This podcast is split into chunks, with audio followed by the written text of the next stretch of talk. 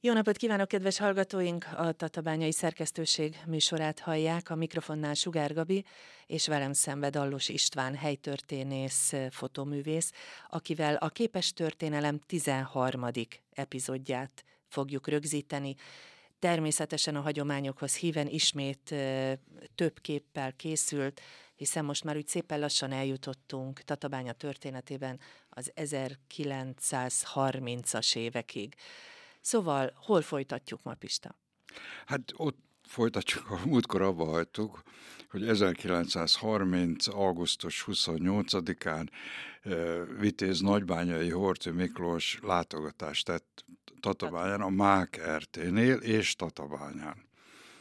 És eh, én akkor egy, egy olyan képet hoztam, amin a, a vasútállomáson Horthy eh, ebben a saját köszöntő beszédét mondja, és mellette ott állnak a segédjei, és a Vidajenő, vele szembe a tatabányai Mákerté, illetve a megye nobilitásai, tehát a megyei főispán, alispánok, a, a községi előjárók, a egyházi előjárók, a Zédok Vince Károly, a, és Rélin Konrád. És akkor most itt folytatnánk. Annyi, hogy, hogy tulajdonképpen most egy, egy nagyon gyors leltárt csinálnánk, hogy mi az, ami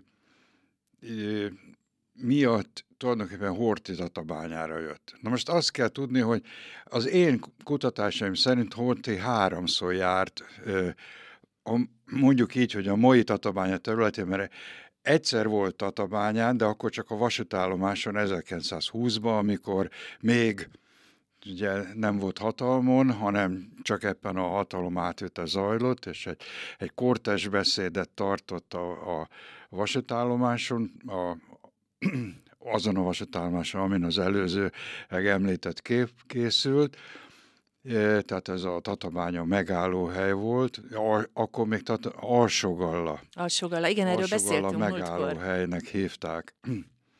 Tehát, hogy mi az, amiért Horti eljött? Hát tulajdonképpen az, amit a Mákerté Tatabányán épített, mondjuk így a, az első világháború követő időszakban. Most csak ezen gyorsan végfutva, ugye 17-ben adták át a népházat, ami egy, egy, egy munkás kulturális központ. 19-ben e, e, készül el a 11-es akna, amit aztán később Vida Jenő aknának, és aminek a akna lejtakna lejárata ma is megvan, és a bányász körtúra keretében meglátogatható. Ekkorra készül el az első úgynevezett turbokompresszor telep is. 19. Pontosabban 20-ban helyezik üzembe, de 19 az, amikor ezt megépítik. 20-21 ami országra szóló, sőt, európai szintű teljesítmény volt, a 63 kV-os tokodi távvezeték, és két transformátor állomása volt, az egyik itt Tatabányán, aminek, amit sajnos elbontottak, aminek a helyén a gázmotoros erőmű van, a másik Tokodon még most is megvan, és most, amikor voltunk az OMBK-val Dorogon koszorozni, útba ejtettük, és megnéztük az ottani e, altárót, amit Vida Jenő altárónak hívtak, mert ugye ez a Tokod altárói terület és a Mákerték kezében volt akkor, amikor a, egy tőkeemelés kapcsán az 1900-as évek elején, vagy az 1800-as évek végén a tőkeemelésnek a, a bank részére az volt a feltétele, hogy vegye át a Trifali bánya működtetését e, Tokodaltáron, és akkor a Mákerti átvette. Hát ugye nem volt nehéz, mert végül is Rancinger Vince onnan jött Tatabányára, tehát a Trifali e, bánya ami egy ma Szlovéniában van, de akkor a osztrák területnek számított. E, tehát ez a 63 kV-os távvezeték az ottani bányászatnak a fejlesztéséhez kellett, mert ott is a, az elektromos berendezéseket használta, illetve mindent elektromosan igyekezett működtetni a Mákerté. 22-ben épül a karbidgyár. Ugye karbidgyárról azt kell tudni, hogy ugye a, a első világháború következménye az, hogy egy kereskedelmi zárlatok vannak, és ez stratégiai anyagok nem, nem, nem kereskedhettek ezekkel az anyagokkal Magyarországgal. Tehát, mint a mostani szankciók, hogy bizonyos termékek nem mehetnek abba az országba. Igen. Hát a karbid ilyen volt, és akkor a Mákert épített egy karbidgyárat, amit sajnos Hát most pontosan nem tudom megmondani, hogy mikor bontottak el, de ott volt a cementgyár mellett, e, e, még talán három éve még megvolt, vagy három vagy négy éve, mert akkor még csináltam így kívülről egy fotót róla, de elbontották. És hát ami, ami a tatabányék szíve csücske, a cseri. A strandfürdő 22-ben épült. Tehát pontosabban 22 és 23. A munkásfürdő 22, a, a tiszti munkás és az altiszti az 22, a tiszti az 23-ba került átadásra. Ugye a tiszti ma az úszoda, az altiszti helyén van a gyémánt fürdőnek gyakorlatilag az alsó szintje, és a munkás fürdő, az ez egy nagyon nagy, 100 méteres medence volt, 4 méteres mélységgel. Hát iszonyú mennyiségű víz, de hát akkor még volt víz a bányában, nagyon jó minőségű tiszta víz. Ráadásul, hogy nem mondjam, ott a közelben több forrás is volt, és azok ott csörgedeztek. Én gyerekkoromban még a strandra mentünk, abból a forrásvízből ittunk. Abból ittatok. Uh-huh. Szóval ez, hát ez, aztán szóval megváltozott ezek, a világ. Ezek jelentős beruházások.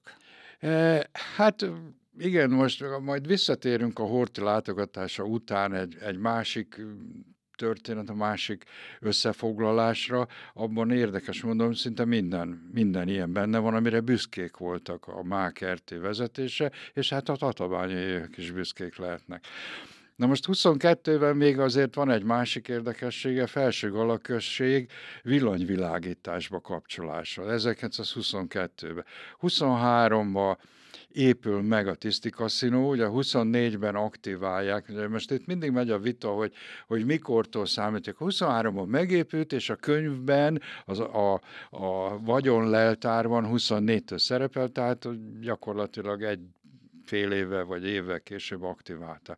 Ekkor készül el az új orvosi rendelő, az az orvosi rendelő, ami most is ott van a, a Népház úttal szembe pont ott van az orvosi rendelő, a jobb oldala az 50-es években épült, a bal oldala az az orvosi rendelő, amiről most beszélek, hogy az, az 23-ban ö, ö, lett átadva, és a kettes számú vízakna építése. 26-ban az új községháza, ekkor lesz Tatabánya nagy község. És 26-ban adják át a, a Ligetben levő első világháborús emlékművet. 27-ben épül meg a központi anyagraktár, ami ott volt valamikor a Hármas hídnál, és hát minden a, a, a konzumoknak az élelmiszer, ruházati osztálytól kezdve a bányák, egyéb csavar, gép, alkatrész igényeig mindent az anyagellátóban intéztek központi anyagraktárba.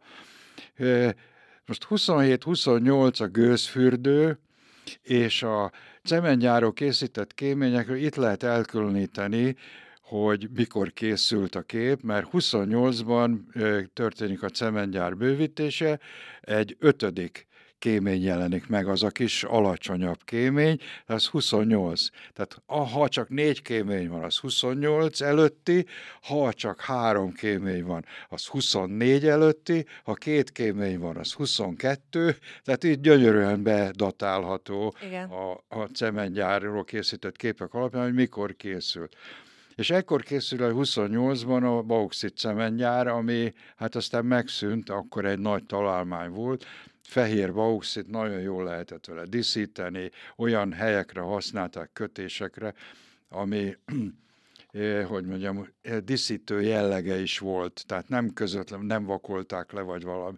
Hát sajnos a, a, amiről majd külön majd egyszer beszélünk, a, a Bánhidai erőmű lakótelepen a víztorony is ebből a citadúr cementből készült, és hát egy kicsit porlat. Tehát ez a, a levegőben levő kén, kéndioxid, kénessav és egyéb anyagok, gázokra elbomlik.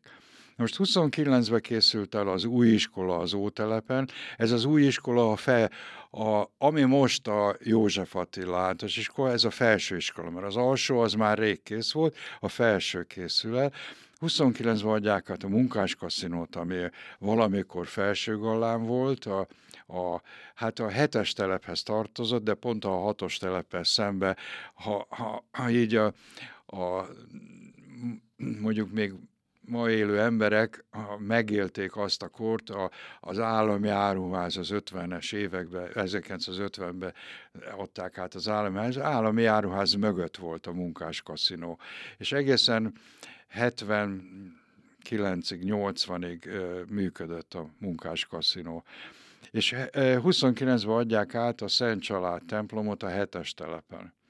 Ez egy nagyon nagy templom volt, és Hát ezért a Rilling Konrád e, pápai kitüntetést kapott. És 31-ben kezdik el a Sikvölgyi akna mélyítését, amiről aztán most ugye a 30-tól a Horti látogatásától eljutunk majd 1900 mondjuk így 42-ig szeretném, nagyjából így most egy kicsit nagy, nagy léptékekbe, de hogy 31-be kezdik, és akkor jön a gazdasági válság. Igen. És csak 39-be lép működésbe, üzembe, e, igazából addigra tudják felszerelni a sikvölgyi aknát. Igen, egy, hát egy itt... másodpercre azért álljunk meg. Nagyon tetszik, hogy ezt így összefoglaltad, mert e, e, alapvetően rövid idő alatt érzékelhető volt az a hihetetlen e, fejlesztés, e, ami, ami történt itt a térségben. Gyakorlatilag minden évben minimum egy, tehát évente minimum egy nagy beruházás valósult meg. És ez mind ugye annak idején egyértelműen a Mákerté finanszírozásában. Jól gondolom ezt? Igen, hát a, itt, itt mindennek az ura Mákerté volt. Tehát... És nyilván, nyilván ezért is voltak a látogatások, mert valahol ezt elismerték, hogy, hogy itt ilyen. Hortit, hogy, hogy ide el kell menni. Jó, hát hogyha itt politikai marketing, Világos. mert hogy itt, itt a, ugye, hát már túl vagyunk azon a korszakon, mert az igazi nagy felívelés korszakában hívták Kis Amerikának itt a tatamányai bányászat kezdetei települését, de még ekkor is igen, mondhatni azt, hogy dinamikus fejlődés volt. Tehát abból a sorból, amit itt elmondtam, az derül ki, hogy igen. igen. És hogy, hogy ennek mi volt az alapja, hogy 1925-ben eh, tér át a Magyarország a, az addigi forint és korona, tehát a, a e, monarchia pénzeiből e, a, az új saját pénzre ekkor alapítják meg a Magyar Nemzeti Bankot, és ekkortól van pengő. És akkor a minden vállalkozásnak át kell értékelni a vagyon helyzetét, pengőre átszámítani. És ezt megteszi a Mákert is, és a, az akkori beszámoló, ami a az országos levéltárban megtalálható, és én meg is kerestem. E, már csak azért, mert egyszer tartottam egy előadást a Mákerti korai éveiről, tehát hogy a korai évek gyakorlatilag a, a, eddig a új értékelésű mérlegig Hát aztán majd az új értékelési mérlektől még egy másik időszakot figyelme véve, de hogy az új értékelési mérleg 72 millió 600 ezer pengő tiszta vagyonnal rendelkezett. És erre 242 ezer darab részvény jutott, aminek, ha nem pontosan, de 300 pengő vagyon jutott egy-egy részvény paketre. Most a Tatományi Múzeumban a Szabadtéri Művészeti Múzeumban ki van állítva a igazgató irodába egy ilyen részvény, tehát az a részvény bemutatásra, látra szóló részvény volt. És 242 ezer darab volt. Na most, hogy a Mákerti mennyire óvatos volt, és tulajdonképpen én ezt abban a gazdaságtörténeti előadásban ezt próbáltam, hogy hihetetlen költség kontrollal működtek. Mint hogyha akkoriban már lett volna ez a controlling, és hogy folyamatos controlling alatt tartották volna, nagyon-nagyon keményen fogták a költségeket, és folyamatosan a szén eladási lehetőség, amit nevezünk konjunktúrán, konjunktúra figyelembevételével korrigálták a termelést és a fejlesztést. Tehát, hogy a 72 ezer vagy 72 millió 600 ezer pengő tiszta vagyomból a részvénytőke számlára 48 millió 400 ezeret írnak, és úgynevezett, bocsánat, a tőke tartalék számlát, tehát a részvény tőke számlára írták 400, 48 millió 400 ezer, és úgynevezett tőke tartalék, tehát tartalékba helyezve 24 milliót tettek, hogy, hogy hát hogy, hogy alakulnak a dolgok, majd meglátjuk, hogy mi. És ez volt 1930-as évek? Ez 25. 25, ez, bocsánat, 25, ez csak egyetlen egy év. Január 1-ét, tehát 24-ben meg kellett csinálni a vagyonmérleget, és 25-ben egy új értékelési mérleg. Ez a mérleg úgy néz ki, hogy itt van a régi típusú, koronában, és itt van az új típusú mérleg, amit már a, a más költség elszem, más költségtételek is vannak, mert más tételek vannak, másként jelenik meg a mérleg, mint előtte.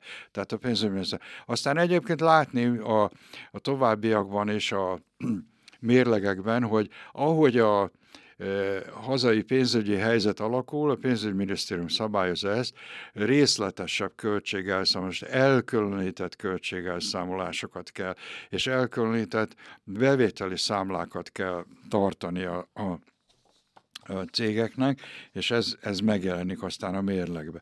Tehát, hogy a Mákertén nagyon óvatos volt, és tulajdonképpen ez az óvatos pénzügyi politika az, ami aztán és akkor jön a, a aztán, tehát a 31-ben jön a gazdasági válság, a gazdasági válságon is átsegíti a vállalatot. Úgy, hogy tulajdonképpen nem mondhatni azt, hogy na persze voltak nehézségek, de nem mondhatni azt, hogy, hogy belebukott volna, hanem a gazdasági válság múltával ugyanolyan erővel tudott termelni, sőt, mi több, 39-40-re eléri azt a csúcsot, ami, ami sokak szerint elérhetetlen volt, tehát a két millió tonna fölötti éves termelést. Igen, ezt is érintettük a, már a korábbi adásban. Hát a, és végül is a 26-os év is, eh, ahogy itt nyilatkoznak, nagyon jó volt, mert hát eh, az angol bányászok hat hónapig sztrájkoltak akkor.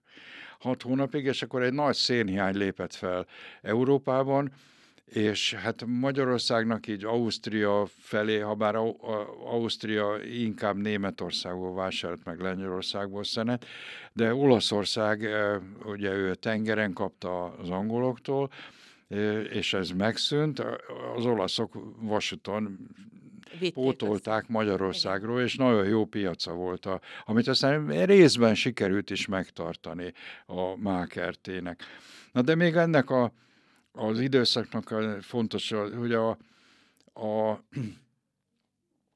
e, az új rendelőintézetben gyermekvédelmi szolgáltatást indítanak el, e, anya- és csecsemővédelmi védőintézettel, e, ingyen tejakcióval, amit a iskolákban osztottak a gyerekeknek, és ingyenes nyaraltatást csináltak. Ez 26-tól már.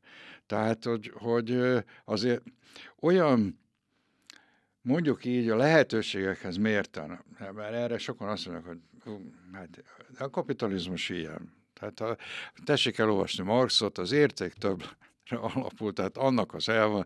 Na de most kérdezi az ember, és a Kornai János, hogy a, amikor azt mondta, hogy a szocializmus az államkapitalizmus volt, kérem, mondta. Tehát, hogy nem magánkapitalisták voltak, hanem az állam volt a kapital. Tehát ő vonta el a tőkét, az érték többletet, ő vonta el, és új, új elosztást csinál. Tehát itt mindig az elosztásokon van a probléma. Na most nagyon közgazdasági témába mentünk Igen, el. vissza a képek. Úgyhogy csak annyit, hogy volt mire büszkének lenni, és akkor itt a Horti látogatása, hát Hortit végigvitték Tatabányára. És az érdekessége az, hogy Horti, ahogy megmutatták neki a, a ótelepet, a hatajtos házakat, megállította az autót, és egyik ház lakásba bement és ott beszélgetett a, hát ugye az asszony volt csak otthon a gyerekekkel, mert a férj dolgozni Dolgozott. volt. És az a sajtó, hát hihetetlen módon leközített. Most persze kérdés az, hogy mennyire volt a spontán. Valószínű spontán volt, mert a hölgy állítólag megszólalni nem tudott. Szóval, na de, hogy a, a, az intézmények közül, ugye a cemengyár, és mutatom itt ezt a képet, itt a cemengyárba eh, Horti Miklós és segédei, és hát aki itt mögötte van, a, a cementgyár igazgatója.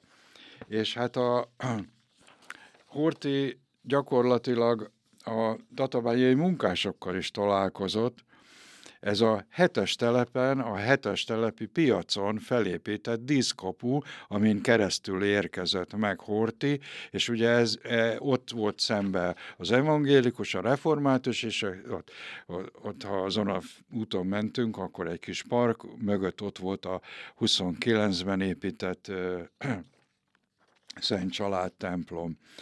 És hát gyakorlatilag itt látható a képen, hogy mindkét oldalt bányászok díszenyen ruhában állnak, és magyaros ruhában levő fogadják a... lányok Igen. fogadják a, a hortit.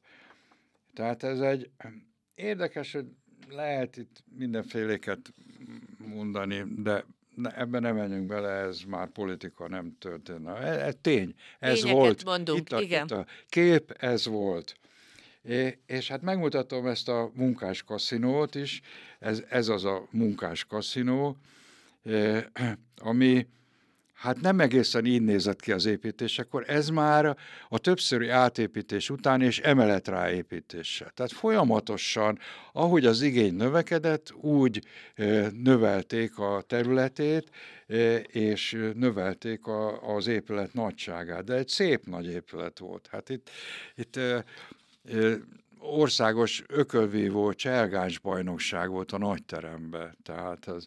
És akkor itt van a rendelőintézet, ezt, ezt a képet azért hoztam, amikor én gyerek voltam, ugyanígy nézett ki a rendelő. És ezt a Stefánia e, intézet, vagy Stefánia szolgálatnak nevezték azt a csecsem, anya és csecsemő védelmi szolgálatot, ami a Mákerté bekapcsolódott, és ezt támogatta. És ez, ez a rész itt, a, van egyébként olyan kép is, ahol az ingyen tejosztás van, tehát a tejérbe kellett menni. Itt, és azt családokként kapták, vagy az iskolák kapták?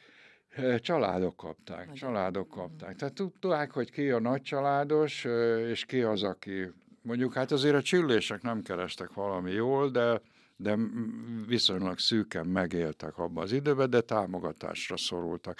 Ugye ez érdekes dolog. És hát a népházat is mutattunk múltkor egy képet a népházról, ez már a népháznak a 30-as évekbeli 20 valahányba felújították a népházat, és egy picikét átalakítják, és akkor, de megtartották az eredetit oldalt, itt az ablakok, itt van a, a kiárat közvetlenül a, az utcára, másik oldalt, és itt látható a kiárat. Igen, erről beszéltünk, és egy kicsit hogy az utcára kellett. A, a színpad lett nagyobb, megnagyobbítva, és a nézőtér is egy kicsivel több széket tartalmaz, kicsit ki lett szélesítve, és rendes széksorok kerültek be.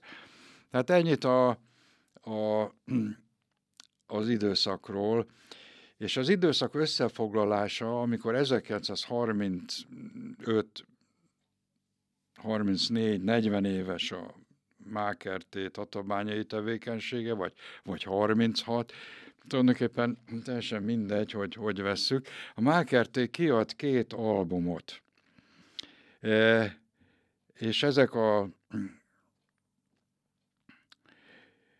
albumok, tart, két album, az egyik a Magyar Általános Közszínbánya Részvénytársaság Tatabányai Bányászata címmel, Gépészeti Berendezések és Külüzemek címmel, a másik pedig Jóléti Intézmények címmel. És Hát ezek a képek valószínű 30 és 35 között készültek, ha bár az én sejtésem szerint van néhány olyan kép, ami még a, a 20-as évek közepén, tehát a, akkor készítették, de nagyjából ez az album az, ami most itt Tatabányáról, a bányákról, a bányászatról forog, az, az nagyobb részt ebben az albumban található. Például itt van egy kép, és ez, ez biztos, hogy a 30-as évek, mert a 12-es aknát azt, azt e, ugye nem 20-ba, 26-ba e, helyezték üzembe, és e, ez a 12-es aknának a alsó szinti rakodója. Ja, az érdekessége az, hogy nagyon jól látható függősín pálya, tehát a lejtaknál függősínes szállítás volt egészen a, a 80-as megszüntetéséig, 1980-82 pontosan most nem tudom, de itt van a két kerekes függő, ez mondjuk egy fa szállítására használatos függeszték, de a másik oldalon itt vannak a csille függesztékek, és ez az oldal volt az úgynevezett feladó oldal, tehát ez, ami a bányából jövő itt, itt láthatók a bányából jövő csillék, szénnel megrakva, és itt a függesztéket kapcsolják rá. És ez, ez úgy történt, hogy volt egy ilyen kis süllyedés a sínpályán, és akkor a függesztéket két oldalt a gomba beakasztották, és meglökték. És akkor a, a, a, a csille alváz, amit egyébként stölnek hívtak, szaknyelven stöl, a stöl az úgy lekerült, és a függesztékre fölakasztódott tulajdonképpen a csille. csille. Most ezek a csillék eh, minden csillére raktak egy úgynevezett bárcát, hogy melyik csapat, mert innen tudták az elszámolást, hogy melyik csapat mennyit termelt. Ezek a bárcák rá voltak sluzdrótta kötve a csille fogantyújára valahol, vagy, vagy ide a, a függesztékre, ott is volt egy ilyen kis kampó, vagy, és akkor még voltak egyéb jelzések is, az úgynevezett karós, akkor egy ilyen kis fa darabot szúrtak bele a szénbe, ez karos szén. Tehát, hogy az a szén, ez, ez inkább a, az erőmű számára, tehát nem lakossági tiszta szén, ez volt a karos szén. Hát ez És a, akkor ez úgy indult el? Hát ez így ment ki utána. a bányából, így ment az osztályzó, osztályzón látták, hogy ott az a kis fadarab, ez karos szerint... ezt irányították tovább az erőmű felé, e, vagy a középállomáson már, mert ugye először a középállomáson osztották el a csilléket, és utána az osztályzón, e, e, és leszették a bárcát, és ezt rakták oda, hogy ez a... Hát ugye az 50-es években már ilyen bányánként csapatok voltak, hogy 900 20-as, 940-es, 960-as csapat, és akkor ez, ez tudta mindenki, hogy ez melyik csapat, és akkor annak a csapatnak a, a számára írták a teljesítményt. Tehát, hogy ez, ez volt az alsó rakodó. Tulajdonképpen egy ilyen rakodónak megfelelő külszíni pályaív van kinn a Szabadtéri Bányászati Múzeumban az akna száj előtt fönt, fönt az udvaron. Tehát az látható, hogy, hogy hogy, hogy is működött, illetve hát ott sajnos nincs megcsinálva ez a Csille pálya alatta, ott csak maga ez a körbuktató van.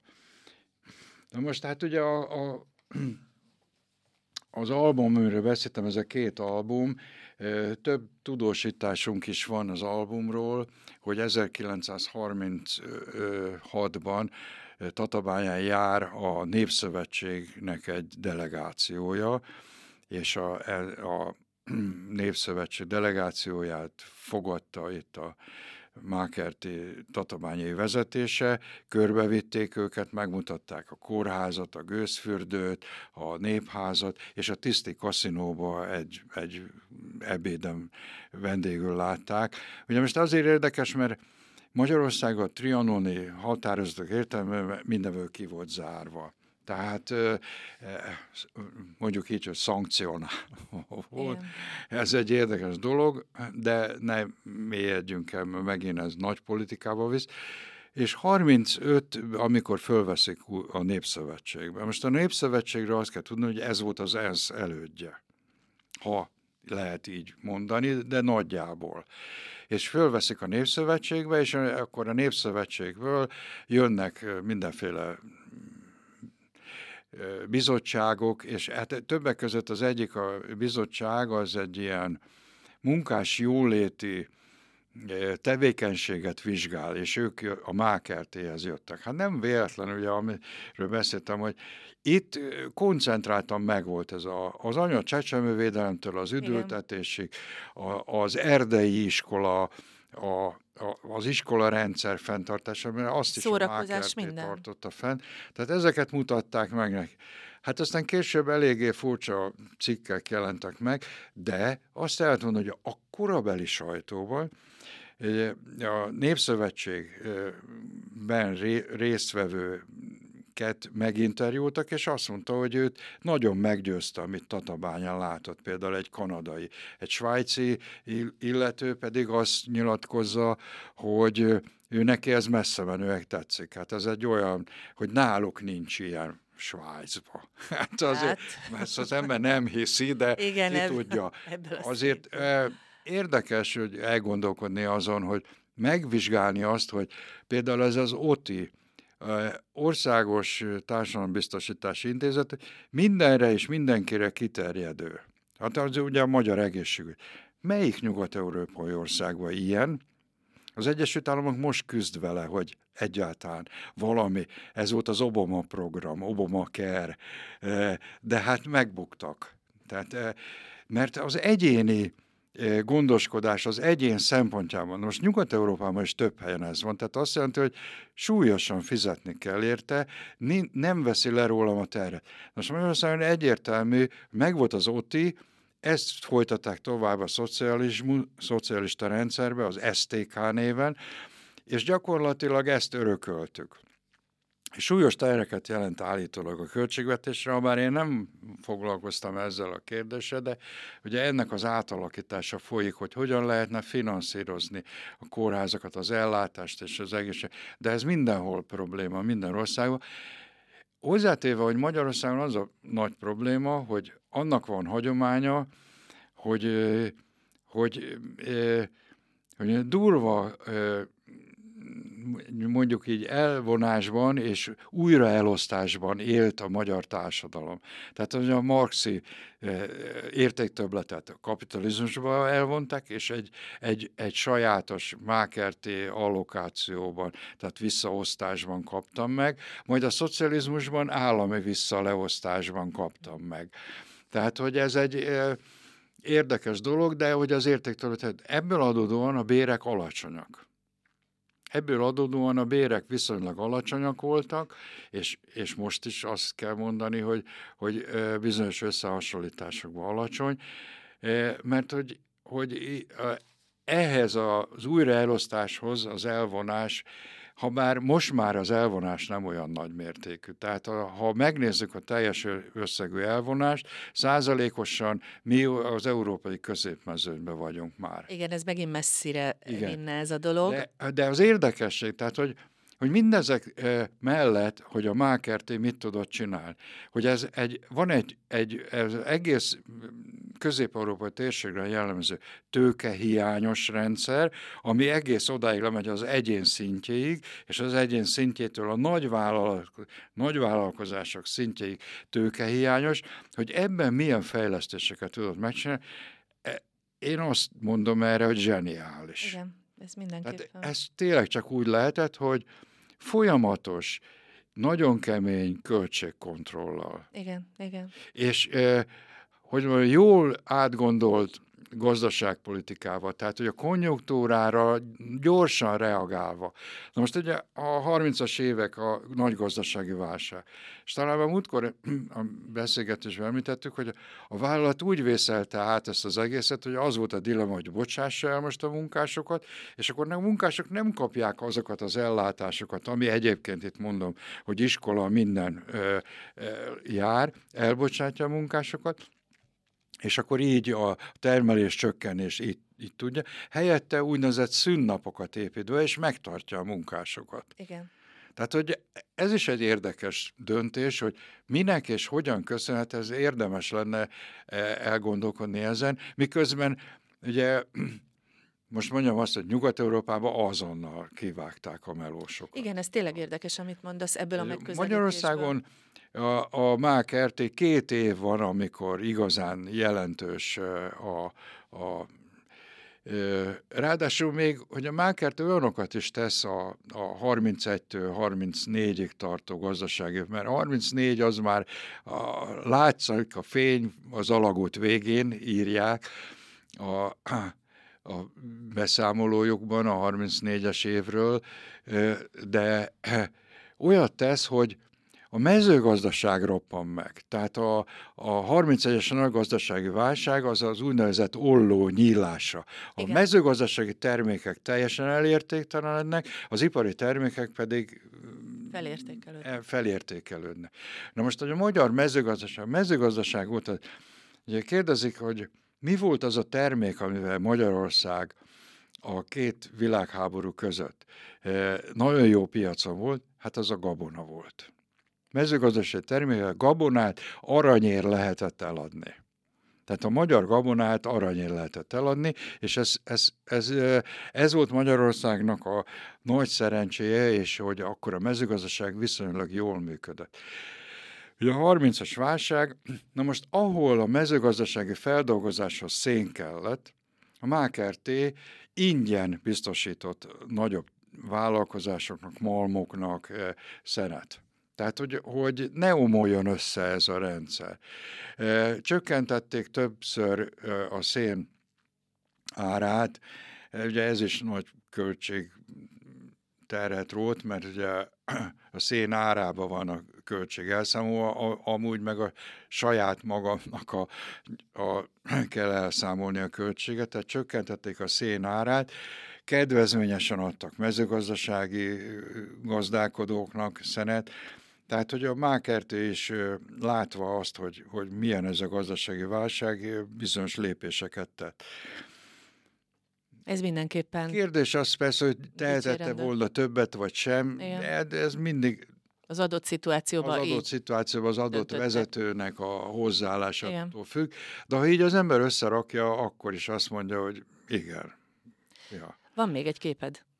E, Hát van, van itt több, mert hogy ez, a, ebben az albumban, hát én, én úgy érzékelem, hogy ez az album, ez a két album eléggé hiányos, mert nekem vannak a múzeumból olyan képek az emlékeim között, amelyek beleillenek ide, méretre is, meg úgy, úgy, úgy egyébként a sorból És egyébként meg nincsenek benne ezek Egyébként szerint. ebben az albumon nincs. Ez az, ezt az albumot a 60-ban létrehozott Soproni Központi Bányászati Múzeum birtokolja, 60-64 akkor adományozta itt a Tatabányán, tartottak egy gyűjtést, és, és ami bejött, tehát többek között így került el, el Sopronban a Mákerté zászló is. Ott van a Mákerté bányászati zászlója. Na.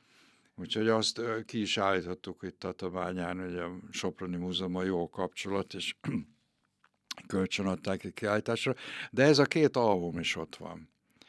És ez, én úgy látom, hogy hiányos ez a két album, de ettől függetlenül, ugye az egyikben 74, a másikban 72 darab kép van, azért ez is úgy, úgy betakarja. És ha hozzáteszem azokat, amiket itt a múzeum, mondom, a múzeum gyűjtemény feltételezésen szerint ebbe volt, akkor olyan 80-90 kép körül teljesen lefedi 1935-36-ban, hogy mi volt, mi, lát, mi, mi volt, ami működött Tatabányán. És az azért ez, ez egyszerűen azt mondom, hogy igen, nincs mese, tehát ez a, ez a Mák RT Nagyon.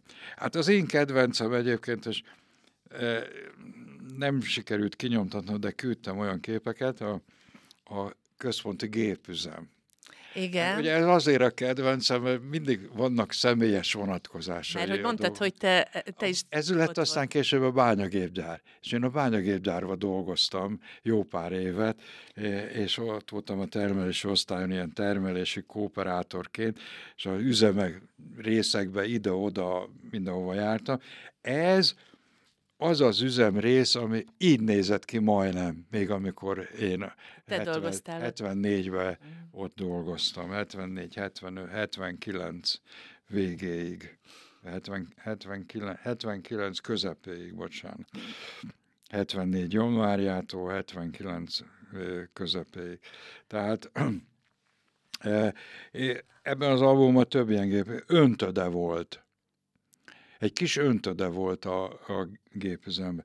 Na most, eh, hát eh, amit küldtem, eh, és sajnos nem sikerült kinyomtatni, a 30-as években általánosan használták a 10-es, 9-es, 10-es, 11-es és aztán a 12-es aknán a réselést, amiről már többször beszéltünk, Igen. és itt van egy kép az elektromos réselő berendezésről.